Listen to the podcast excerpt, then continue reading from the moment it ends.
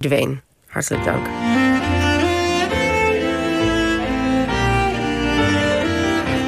Het spoor terug.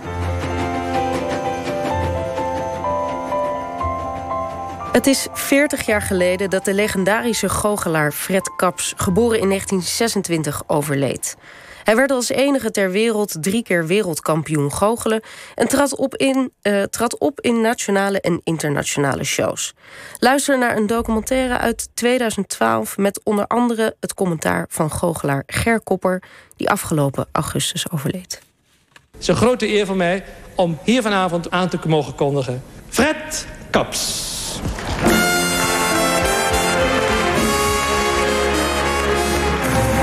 En dan geef ik u nu over in de ban van de keizer der magiërs, Fred Kaps. Prachtig ondersteund door de specialist der goochelaarbegeleiders, pianist Dick Harris. Ons programma wordt besloten met het optreden van de man die reeds driemaal wereldkampioen werd. De man die het onmogelijke mogelijk maakt, het ongelofelijke tot werkelijkheid. Hier is Fred Kaps. Fred Kaps. Fred Kaps. Fred Kaps. Hij was niet beroemd, hij was wereldberoemd. Want overal waar we waren, stonden mensen op hem te wachten. Fred Kaps stond als eerste artiest, variété-artiest, op de tv. Ja, de kinderen stonden voor het raam. En ouders keken naar binnen. Fred Kaps trad op naast de Beatles en de Stones.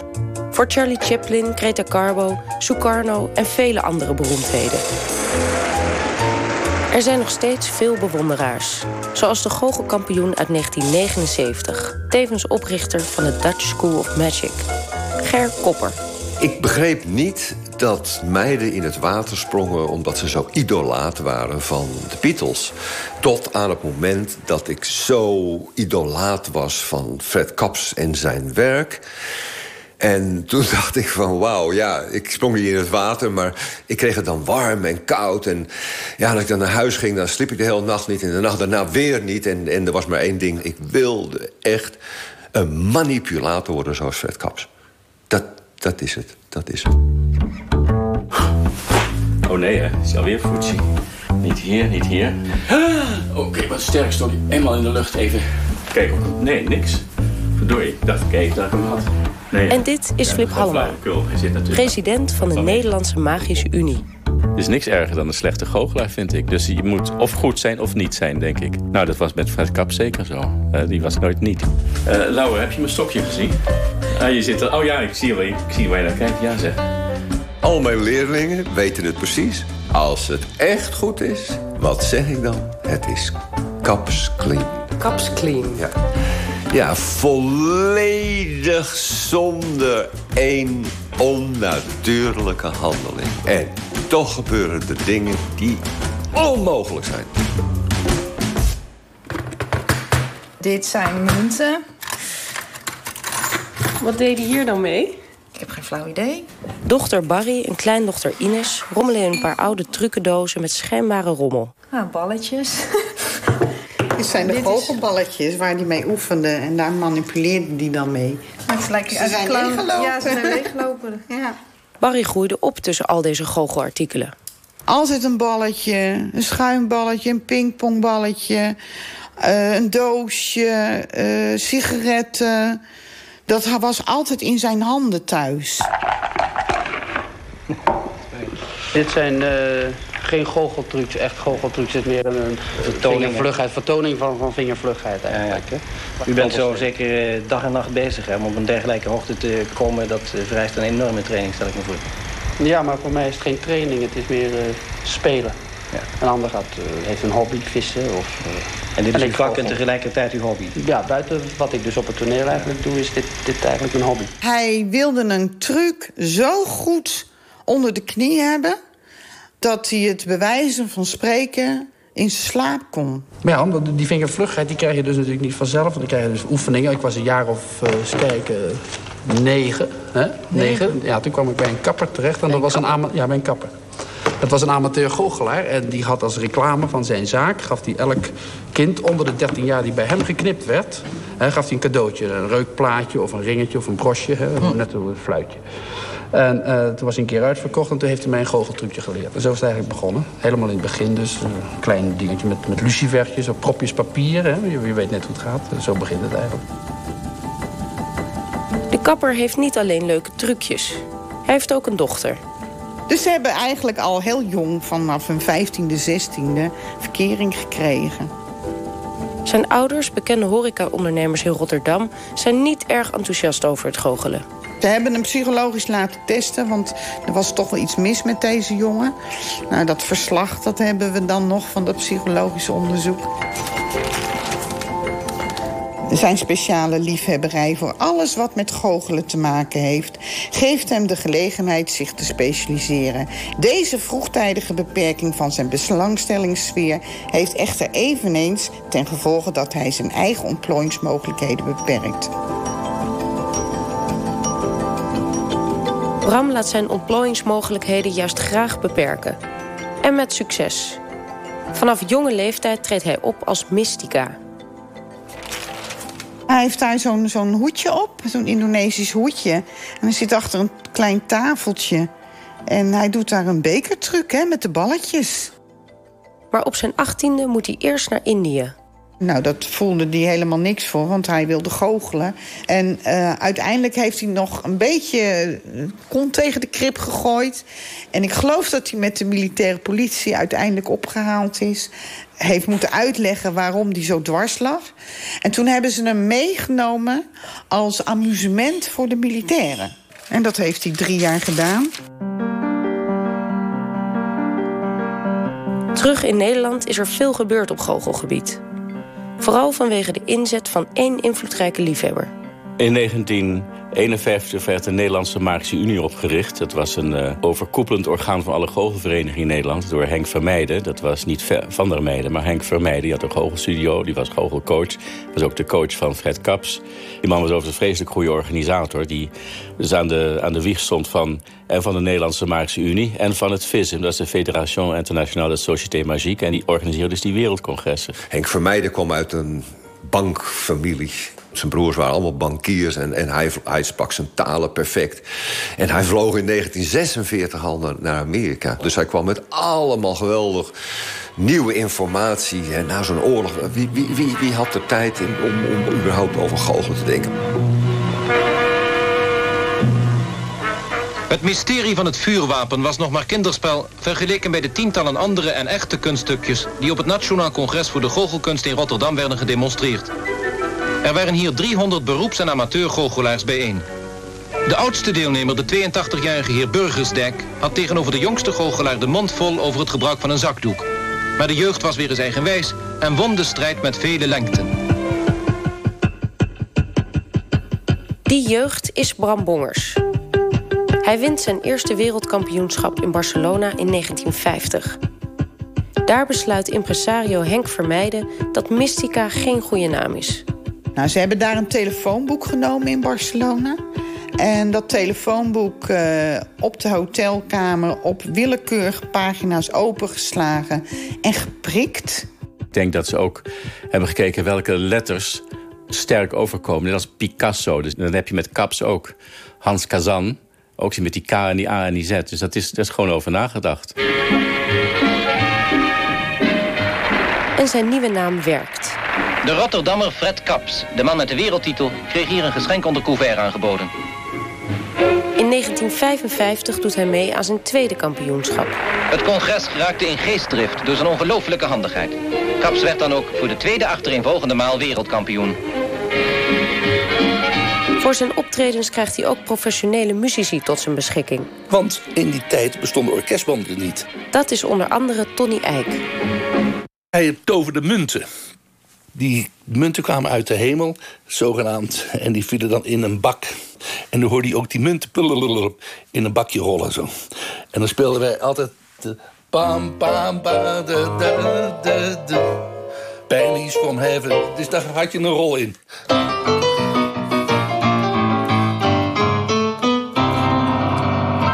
Het fantastisch meegemaakt dat ik alle goochelaars uit die periode Nederland heb mogen begeleiden of heb meegemaakt. Maar ook de internationale goochelaars.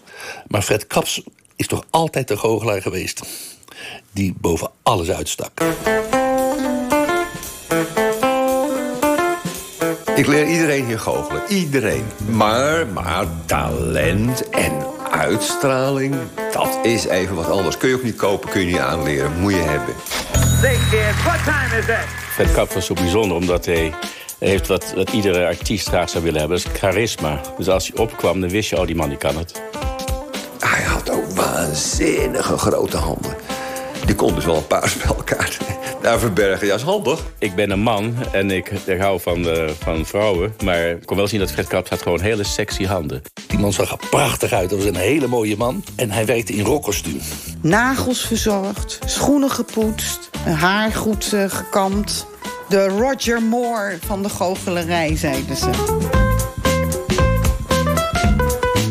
Hij was een meester ook in het slachtoffer spelen van zijn omstandigheden. Weet je wel, er gebeurt constant niet wat hij nu eigenlijk gewoon wil laten zien. Nou, dat was erg verkaps. Dat doe ik dus ook nog. Zoals kaarsen die maar uit zijn zak kwamen. Zo, oh, weer een kaars, weer brandend en al. Kijk nou weer eens, want het is toch gek gewoon wat er nou weer gebeurt enzovoorts. En dat is leuk, want daar kunnen, de kan het publiek kan zich dan ook identificeren met de, de vertoner. Van ja, dat zou wij spreken mij ook kunnen overkomen.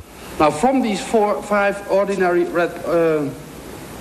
Oh, just, uh, just a moment. Must have gotten in between. Aan de andere kant had je ook wel eens van... oh, snap je het niet? Ja, je let niet goed op. Kijk, ik doe het nog een keertje. En dat, ja, zo kon hij ook spelen. Hè? Nee. Je let niet op. Je moet goed opletten. Maar goochelaar moet je altijd goed opletten. Dus, ja, dat doe ik toch? We zullen dus alleen die, zullen die, die munt niet meer gebruiken. We gebruiken alleen deze zes. Misschien gebruik ik iets anders. Dat je toch precies weet wat er gebeurt. Ja. Huh? ja. Let goed op. Wat zie ik me nou weer aan te kijken? Ik, zie je, ik zie je kijken. Nee, ik doe niks. Echt niet. Ik hou hier nog steeds die ene ring en die drie munten. En verder niets. Fred Kaps staat overal breed lachend op de band. Maar in werkelijkheid is hij niet zo'n lachenbek. Dat weet zijn dochter Barry, die vaak meegaat naar optredens. Dan uh, maakte hij zijn spullen klaar, zijn koffer ging open... keek, controleerde hij alles. Of de zakdoeken netjes waren gestreken, zijn, zijn boordje goed in de stijfsel. Altijd een reservepakket bij zich. En als we dan samen weggingen, dan was het eigenlijk al stil in de auto. Mijn vader was niet een prater, ook niet met mij. Nou, en op dat, dan ging hij naar zijn kleedkamer. En dan ging hij zich klaarmaken. En dat gebeurde over het algemeen in stilte. Het was niet iemand die uh, overal nou gezellig een praatje ging maken. Was wel vaak nogal cynisch of een beetje sarcastisch. Hij was niet altijd een even makkelijke man voor andere goochelaars. Ze zeggen was het, eenzaam aan de top. En dat dacht ik dan wel eens aan hem. Ik zag hem wel heel geconcentreerd altijd in de, uh, in de kleedkamer zitten. Het was niet zo van, van even een lolletje maken van tevoren. Nee, want hij had natuurlijk een grote naam. En hij moest natuurlijk altijd scoren. En dat merk je ook wel aan hem. Uh, ja, het was een grootheid. En daar keek je natuurlijk heel, heel erg tegenop als, als kind. Hij was introvert, want hij was verlegen. Hij was verlegen in de zin... In, uh, hij vond het moeilijk om contact te maken met andere mensen. En uh, via dat goochelen gaat dat dan op een gegeven moment vanzelf. Dan moet je. Ik kreeg meestal een stoel tussen de coulissen om, uh, om ook naar de anderen te kijken. En dat vond ik als meisje, ja, zo van... Dan, dan was er een soort metamorfose. Dan zag ik opeens een hele andere man.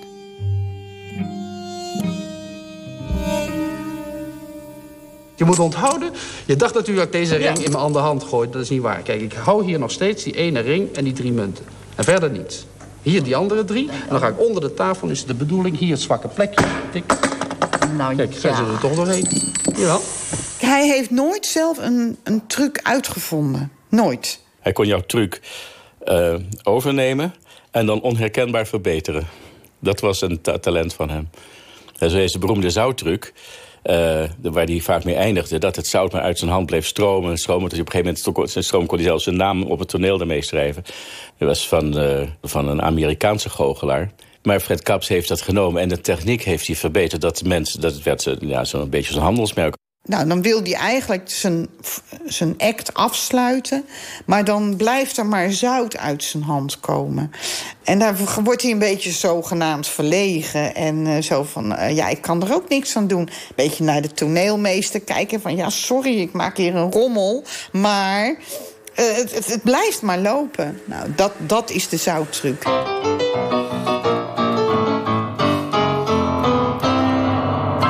En dit was het muziekje ongeveer. En dan hoorde je Fred door, door, door, en weer.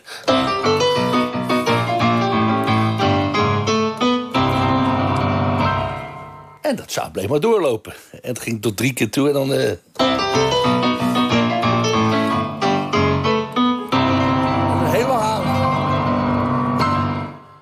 Voordat hij het juiste zout had gevonden... wat hij kon gebruiken voor de zouttruc... heeft hij wereldwijd zout laten komen om te oefenen. En er was maar één soort zout, in zijn beleving... waar hij die truc mee kon doen. Want wat moest dat zout hebben? Ik zou het echt niet weten. Het zal ongetwijfeld heel fijn uh, moeten zijn. En toen mijn vader overleed, was er gewoon voor, voor een pellet zout nog in, in de schuur. Aan bussen zout. Moet je horen, het is de man op los te lopen, maar hij vindt het goed. En hier komt Fred, Fred Kaps. Ja.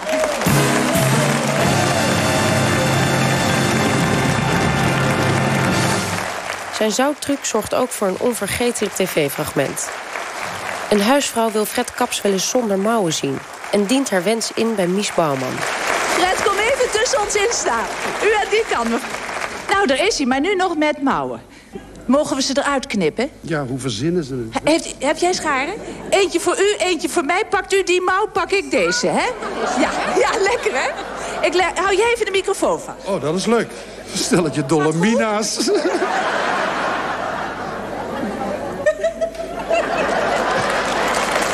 Mevrouw van der Veen, gaat u in het stoeltje zitten daar... en kijken naar Fred Kap zonder mouwen. Ga je gang. Nu kunnen wij ons dat niet meer voorstellen. Maar in die tijd dat een mevrouw vraagt aan een goochelaar... dat hij zijn mouwen afknipt, dat is sowieso nat dan.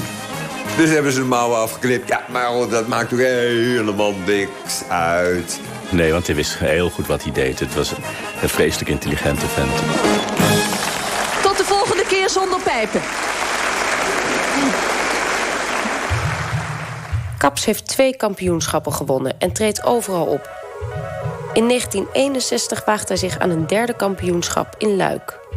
Dat was eigenlijk, ja, not dan. Zo van, uh, dan loop je zo'n groot risico, dat ga je niet winnen. Ja, hij was zenuwachtig. Hij was zenuwachtig.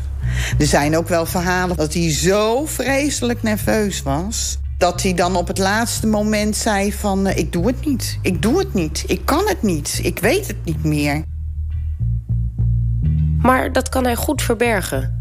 Zo blijkt uit een interview vlak voor het concours.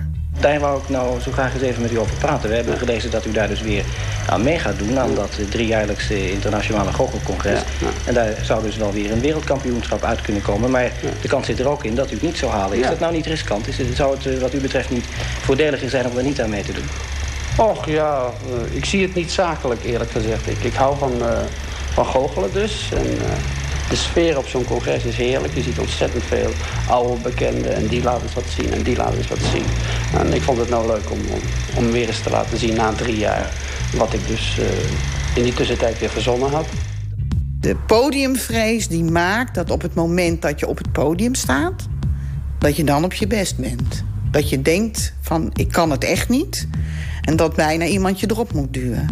En dat was het, het, het karakter wat wel in mijn vader zat. En dan Fred Kaps.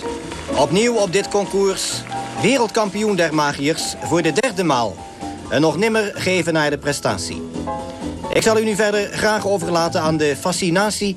die van zijn grandioze en tegelijkertijd toch ook innemend en sympathieke optreden uitgaat. Een optreden waarmee hij hier alle 76 deelnemers uit 16 landen... glonsrijk voorbij streefde. Het derde kampioenschap legt hem geen windeieren. Hij treedt bijvoorbeeld meerdere malen op voor het Koninklijk Huis. Prins Bernhard vond hem fantastisch. Waarom zou dat zijn?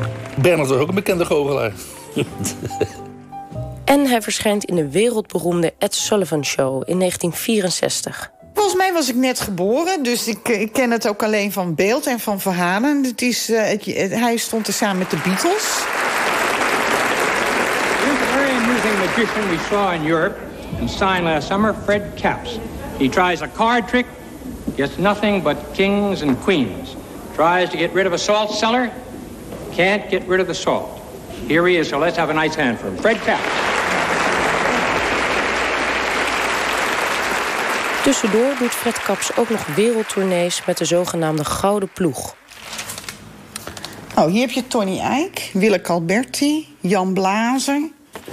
Dat zijn eigenlijk... De, kijk, hier is het... Hij was ook de lange man in het geheel. Wij werkten in Las Vegas en uh, we hadden ook nog een avond vrij. Eerst naar een show kijken en na afloop eventjes gezellig kijken of naar, naar de casino in. Dat moet je toch gezien hebben natuurlijk. En daar uh, moet ik zeggen dat Willy Alberti en Jan Blazer... en trouwens Willeke ook, maar die, die ging dan niet mee... enorme kaarters waren. Die konden uren in zo'n vliegtuig kaarten met elkaar. Die hebben het wereldrecord kaarten ver, verbroken. En Fred ook meedoen uh, met kaarten. En vond, het was gezellig. En toen gingen ze 31 in zo'n... Uh, en ik heb van mijn leven nog nooit een goochelaar zoveel zien verliezen met, met kaarten als Fred Kaps. Ja. In het casino? In het casino, ja. Terwijl die man alle kaarttrucs wist. Ze kon wegmoffelen en noem maar op. Maar Fred verloor. En Willy Alberti lachen natuurlijk, want die won.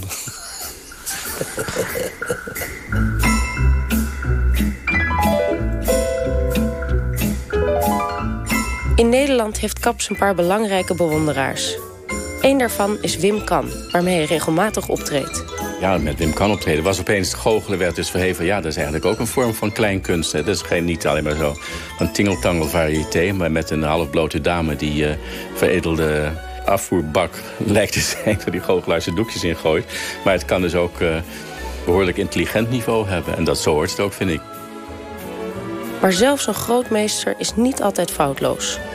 Flip Hallema staat een keer samen met hem in een programma... op de eerste verdieping van de Eiffeltoren. Ja, heb ik 31 keer heb ik Fred Kaps nummer gezien vanuit de coulissen. Want hij was het laatste nummer, ik het voorlaatste. Het ging niet altijd vlekkeloos. Hij liet wel eens uh, wat vallen en dergelijke. Maar hij was zo'n perfectionist... Hij had dus wat je noemt een fail-safe systeem. Dus als er iets misging, had hij meteen iets wat ving. Hij, had dus, hij kwam dus altijd op, had hij een... Uh, met zijn wandelstok en een krant. las hij de krant en dan keek hij op naar het publiek. Moet je nou kijken wat er in die krant staat. En dan pakte hij zijn wandelstok en die rolde die in die krant. En dan had hij op een gegeven moment een zoutvaatje... wat hij zo, toverzout, wat hij zo over, over die krant uitstrooide. En dan liet hij die krant rollen, was die stok verdwenen. Maar dat zoutvaatje moest eigenlijk ook verdwijnen. Dus dat gooide hij dan zogenaamd in de lucht. En dan moest het verdwenen zijn. Meestal ging dat goed, maar een paar keer ging dat fout en miste die. En dan zag je het zoutvaatje met een klap op het toneel komen en wegrollen. Maar hij was dus zo slim, dan keek hij er naar terwijl het wegrolde. hij had meteen een tweede zoutvaatje in zijn hand. Zie je? Dat is erg knap als je dat eens kunt. Hij treedt ook wel eens buiten zijn comfortzone. Voor een tv-show wordt hij gevraagd het doorgezaagde weesmeisje te doen. Het slachtoffertje wordt thuis gevonden. En toen moest ik oefenen. Dus toen stond die grote kist bij ons in de huiskamer. En als ik uit school kwam, dan moest ik dus oefenen. Van, en dat was wel een beetje moeten. Van, uh, ja, nou, we gaan het nog een keer proberen, want het is volgende week. En uh, je moet het zus doen en je moet het zo doen. En je moet zo kijken en je moet zo uh, met je voeten. En dat heb ik dus gedaan op televisie.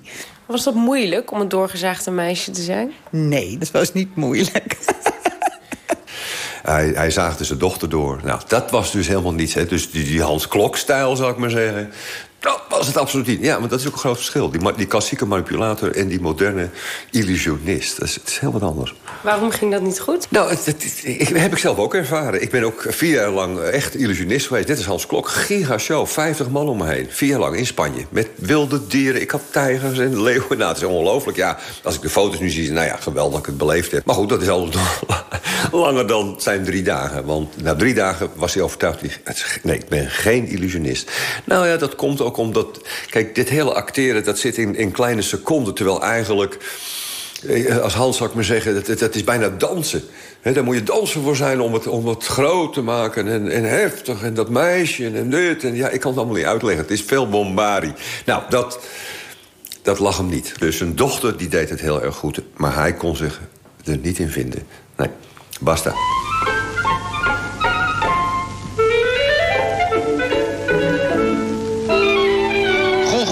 Niet alleen een edele, maar ook een geheime wetenschap. De heren houden beslist niet van pottenkiekers. En als er een komt, weten ze er heus wel raad mee.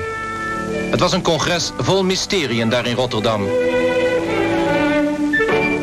Hij hield toch zijn uh, geheimen goed uh, binnenskamers. Ja, ja, ja. Ik weet van sommige trucs hoe ze in elkaar zitten. Maar ik zweer op mijn kinderen en op mijn kleinkinderen... dat Fred nooit één truc heeft uitgelegd. Ik heb ook nooit gezien hoe die... Ik, zat, ik heb wel eens stiekem gekeken. Ik heb ook nooit gezien hoe die het prepareerde... of hoe de truc in elkaar zat. En achteraf wil je het ook niet weten. Die zoutruc heb ik natuurlijk honderdduizend keer gezien. En... Uh, ook gezien hoe die die prepareerde. Dus ik, ik heb wel een vermoeden van hoe dat in elkaar zit. Maar er werd nooit over gesproken, nee, niet direct? er werd nooit over gesproken. Nee, nee. Maar hij was ook niet iemand die dat uitlegde. Nee. Ook niet aan je moeder? Nee. Dat denk ik, nee. Weet ik bijna wel zeker van niet. Maar mijn moeder hij wist op een gegeven moment wel natuurlijk... van dan was hij iets aan het maken... en dan, uh, dan moest er iets achter de naaimachine gebeuren. En dan, zei hij van, dan deed hij dan trouwens wel zelf. Maar dan moest mijn moeder even helpen met... hoe had het ook alweer met het draadje. Maar echt verklappen van dingen, nee. Het was meer dat we op een gegeven moment dachten... oh, dan, dan gebruikt hij dat en... oh ja, dan doe je dat zo. De zoutruc. Weet je hem? Weet je hoe die werkt? Oh, de zoutdruk? Ja, ja.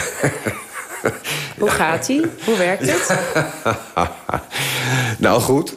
Want ik bedoel, er wordt nog gedaan door mensen. Dus ja, kijk, uh, nee, je, je, moet wel goed begrijpen... de kern van de goochelkunst ligt toch in het niet weten. Het is een puzzel. Op het moment dat ik jou zeg van, nou, dat werkt zo en zo. Nou ja, want als ik jou vertel nou hoe dat werkt... dan zou je nou zo teleurgesteld zijn. Dat weet ik. Uh, mensen hebben het idee, als ik nou weet uh, hoe het werkt, dan, uh, nou, dan is de truc opgelost. Maar het, ja, daar ben je natuurlijk ook mee opgevoed. Het gaat erom, hoe doe je het? Hoe kan het nou zijn dat iemand iets doet wat je niet ziet? Nou, het heeft ook te maken met hoe mensen kijken. Soms uh, zie je ook iets wat je wil zien. En is het niet wat je denkt dat je ziet. Dit zijn dus, dus vier dobbelstenen en een beker. En uh, ja, dat dat op elkaar zet, dat heeft u wel gezien. Maar het is ook wel aardig om, wanneer je dit doet... dat je van tevoren zegt wel welk nummer boven ligt. Dat is in dit geval een vijf. Kijk, zie je dus precies de vijf die boven ligt. Ik heb het net. Ja, hoe het gaat, dat weet ik zelf af en toe niet. Ik kijk door de beker heen. En dat is... Met Kaps carrière gaat het in 1980 nog steeds goed. Hij wordt gevraagd om een reeks shows in Monte Carlo te doen. Maar met zijn gezondheid gaat het niet zo goed. Hij wordt ziek. Mijn moeder wist al dat hij niet meer beter zou worden. En hij wilde toch nog naar Monte Carlo. En toen hebben ze besloten om voor een half jaar of voor een jaar naar uh, Monte Carlo te verhuizen bij een arts in huis, wat ook een goochelaar was, een amateur goochelaar. En uh, ze waren in juni terug. Dus ze zijn er vier weken geweest. En toen was hij inmiddels zo ziek dat, uh, dat hij niet meer kon werken. Ze hadden hem nog op de been gehouden met injecties... omdat hij het af wilde maken daar. Maar dat, dat, dat, dat ging niet. Een paar jaar daarvoor was ik ook met hem in Wichita... In, op een goochelaarscongres. En daar was hij ook al... Ik dacht, goh, wat ben je wel erg sarcastisch de hele tijd. Maar ik denk dat, dat hij misschien toen eigenlijk al ziek was... Maar dat niemand het wist, want dat liet aan niemand merken. Een van de laatste brieven die Kaps op zijn sterfbed krijgt... is van Wim Kan. Wim Kan was ook een man die vrij introvert was... en misschien een herkenning zag in de manier hoe, hoe hij met zijn werk omging. Op het moment dat je op het podium bent, ben je een open boek. Maar niemand ziet wie je bent. Ik denk dat dat uh, door Wim Kan uh, als theatervader uh, goed gezien is. Ja. Hoe doe je dat? Oh, Ja, zo, zo maar. Mag het ook? Ja, zo bedoel ik het zo. Laat je wel mijn arm eraan zitten. Ja, dat was ik ook zo bang. Want daar zitten mijn handen aan.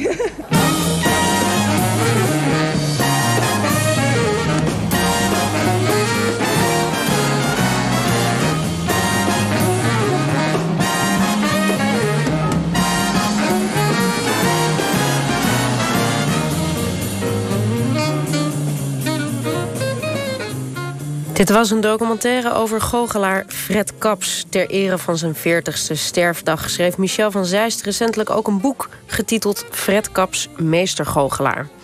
En dit